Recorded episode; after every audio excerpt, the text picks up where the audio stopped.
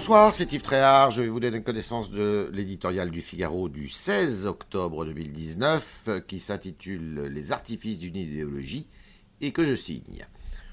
Autant le dire franchement, cela fait 30 ans que la France se prend les pieds dans le foulard islamique. Depuis 1989, et la présence de deux collégiennes voilées dans une classe de Creil. Deux lois ont suivi. L'une en 2004 pour interdire tout signe religieux ostentatoire dans les établissements scolaires, l'autre en 2010 pour sanctionner toute dissimulation du visage dans l'espace public. À chaque fois, les mots sont choisis pour ne pas stigmatiser les seuls musulmans ni heurter les chantres des droits de l'homme. Quant aux prohibitions, elles sont soigneusement circonscrites. Le débat refait donc surface à intervalles réguliers, cette semaine encore, avec une mère de famille portant le voile lors d'une sortie périscolaire. L'affaire divise le gouvernement en son cœur et la majorité. Pour avoir dit que le voile n'était pas souhaitable dans notre société, le ministre de l'Éducation nationale s'est attiré les foudres de plusieurs beaux esprits.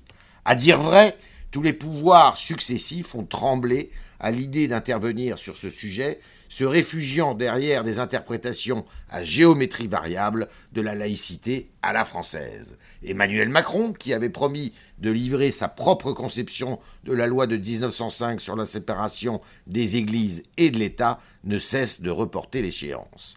La peur du procès en islamophobie reste la plus forte.